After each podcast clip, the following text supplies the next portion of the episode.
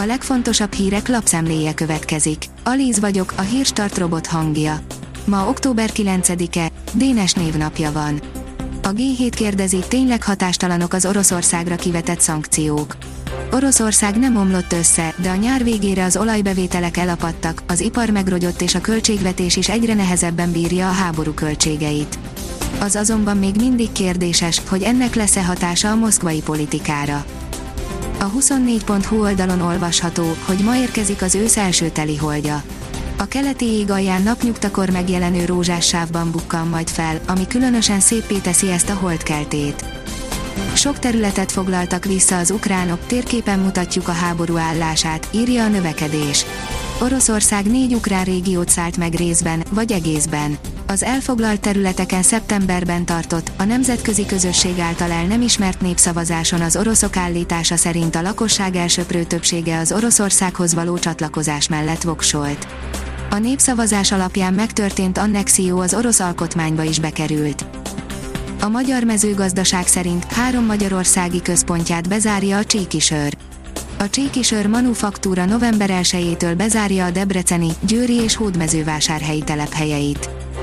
Lehet fenntartható is a zenehallgatás az autókban. Az elektromos autók kényesek a fogyasztásra és a tömegre, így ott érdemes spórolni, ahol csak lehet, írja az Autopro. Észak-Korea újabb ballisztikus rakétákat lőtt ki Japán felé. Észak-Korea két rövid hatótávolságú ballisztikus rakétát lőtt ki a Japán tenger felé, közölte a dél-koreai vezérkar és a Japán Védelmi Minisztérium közép-európai idő szerint szombaton, áll a 168.hu cikkében. Megtörve is egy csomót kérnek az új korvettért, írja a vezes. Átszámítva több mint 40 millió forintba fáj majd következő tulajdonosának az a Corvette Stingray, ami alig néhány hónap alatt elszenvedett pár sérülést.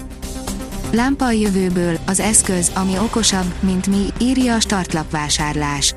Az úgynevezett okos lámpa felismeri a tárgyakat, az embereket és pontosan tudja, hogy milyen fényre van szüksége a szemünknek ahhoz, hogy ne romoljon a látásunk. Részes autó kamerája vette fel az m 0 történt tömegbalesetet. Járművek rohantak egymásba péntek este, volt, amelyik fel is borult. Az eset kis tartsánál történt, írja az Infostart. A portfólió teszi fel a kérdést, a legyőzhetetlen orosz medve legendája tényleg a tél hozza majd el Oroszország elsöprő győzelmét.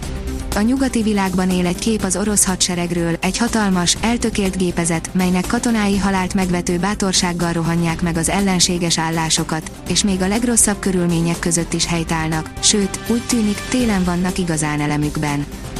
Az F1 világírja, Verstappen még nem gondol a VB címre, a lényeg, hogy erős autónk van a mai japán nagydíjon bebiztosíthatja második világbajnoki címét a Red Bull holland pilótája, Max Verstappen, a fiatal versenyző azonban nem igazán foglalkozik még ezzel.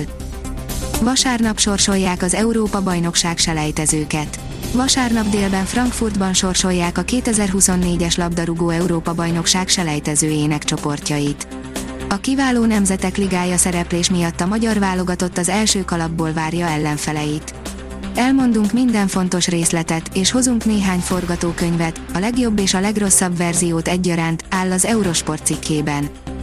Az NSO szerint NHL ismét nyert a Nashville Predators Prágában. A Nashville Predators 3-2-re legyőzte a San Jose Sharks csapatát az észak-amerikai profi jégkorongliga 2022-2023-as idényének második mérkőzésén, Prágában.